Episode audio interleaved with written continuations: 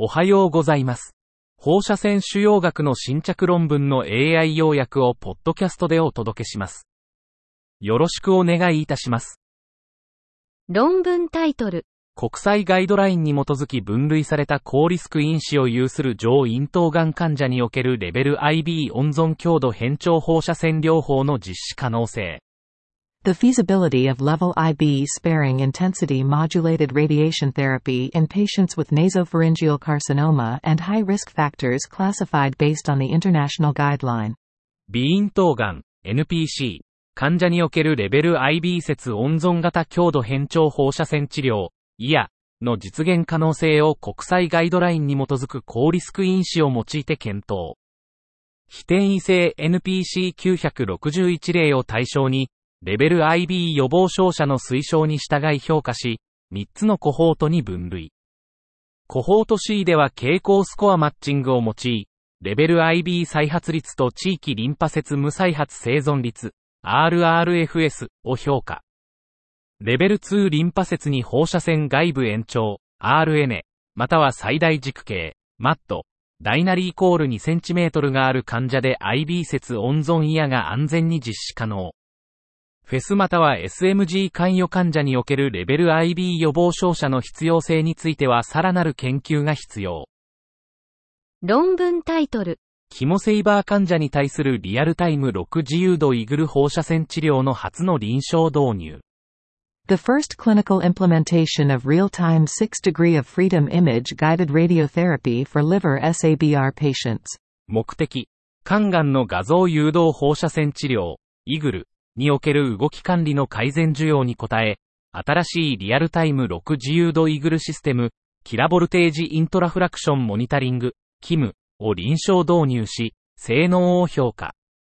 方法、菌のマーカーを利用し、15名のキモセイバー患者にキムと外部サロゲートを組み合わせた治療をトロック17.03ダーク試験で実施。結果、キムの局所化精度は左右0.2プラスマイナス 0.9mm、上下0.3プラスマイナス 0.6mm、前後1.2プラスマイナス 0.8mm、回転は左右0.1度プラスマイナス0.8度、上下0.6度プラスマイナス1.2度、前後0.1度プラスマイナス0.9度。結論。標準放射線治療システムにリアルタイム6自由度イーグルを実装することで、治療の精度と安全性が向上。外部サロゲートのみの使用による誤った安心感とイグル技術の継続的な改善の必要性を示唆。論文タイトル。免疫細胞に対する実行線量は、局所進行 NSCLC におけるリンパ球減少とがん制御の低下を予測します。The effective radiation dose to immune cells predicts lymphopenia and inferior cancer control in locally advanced NSCLC. 目的、非小細胞肺がん、NSCLC、患者における免疫細胞への有効線量、エディック、と疾患コントロール、リンパ球減少症、毒性の関連を探求し、エディックを減少させる方法を特定する。方法、10年間に化学放射線療法を受けた局所進行 NSCLC 患者のデータを抽出し、エディックと無増悪生存期間、PFS、全生存期間、OS の関連をコックス比例ハザードモデルとカプランメイヤー法でモデリングした。結果、786人が含まれ、中央値エディックは4.7グレ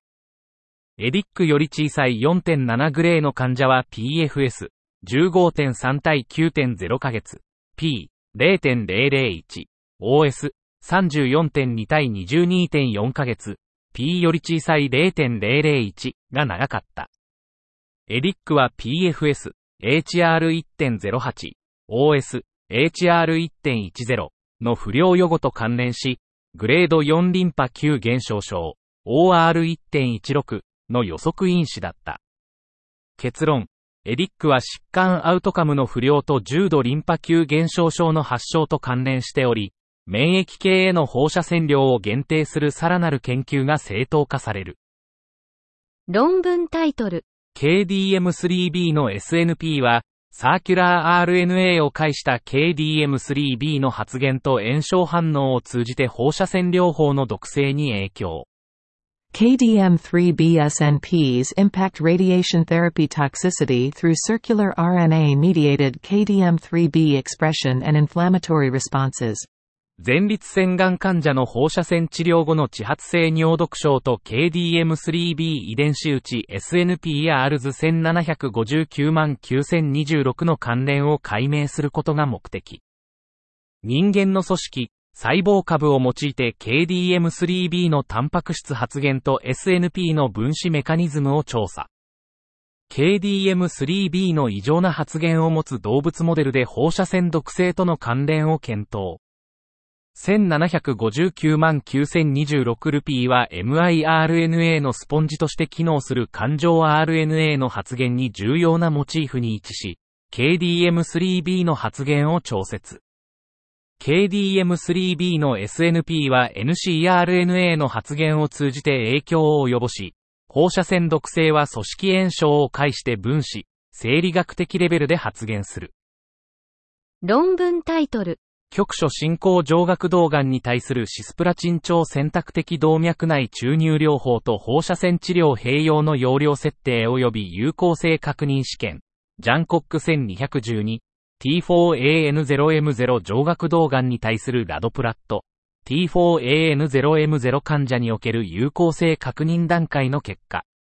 Dose finding and efficacy confirmation trial of the super selective intra-arterial infusion of cisplatin and concomitant radiotherapy for locally advanced maxillary sinus cancer, JCOG 1212.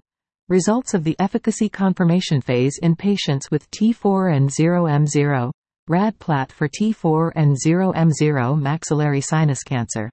ジャンコック1212は、上顎道扁平上皮癌、T4AN0M0 及び T4BN0M0 に対する超選択的動脈内シスプラチン投与と同時放射線療法、ラドプラットの安全性と有効性を評価。T4A 群の有効性確認フェーズの結果、患者は7週間にわたり週1回シスプラチン 100mg 毎平方メートルを動脈内投与し、合計70グレーの放射線療法を受けた。2014年4月から2018年8月にかけて、18施設から65名、男性54名、女性11名、中央値年齢64歳が登録され、3年生存率 3YROS は82.8%、90%CI、73.4%-89.2% であった。急性有害事象として、粘膜炎、大なりイコール3度。